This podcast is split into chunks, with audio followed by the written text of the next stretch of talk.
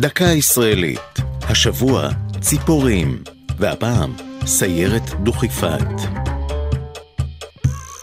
הדוכיפת, הציפור הלאומית המצטיינת בהגנה תוקפנית על צאצאיה, נתנה את שמה גם למספר יחידות צה"ליות. הראשונה בהן, סיירת דוכיפת, הוקמה בשנת 1966 כדי לפעול בעורף האויב בהנחתה ממסוקים. חייליה נבחרו מחטיבת הצנחנים, ולמפקדה מונה סרן אהוד שני. הלוחמים הוכשרו בבית הספר לשריון וחלקם אף בצרפת.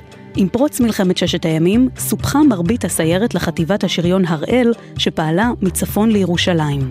ב-6 ביוני נהרג סרן אהוד שני בקרב עם כוח שריון ירדני, ועימו נפלו עוד שלושה מאנשי הסיירת. אחרי המלחמה מונה למפקד דוכיפת סרן אמנון ליפקין שחק.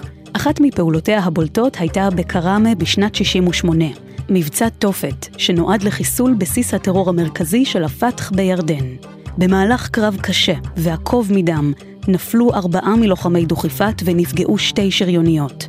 למפקדה אמנון ליפקין שחק הוענק עיטור העוז על אומץ הלב שהפגין בקרב.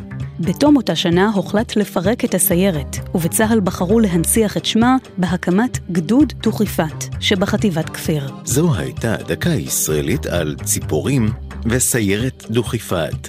כתבה טליה כהן, ייעוץ אלוף משנה במילואים משה גבעתי, הפיקה ענבל וסלי.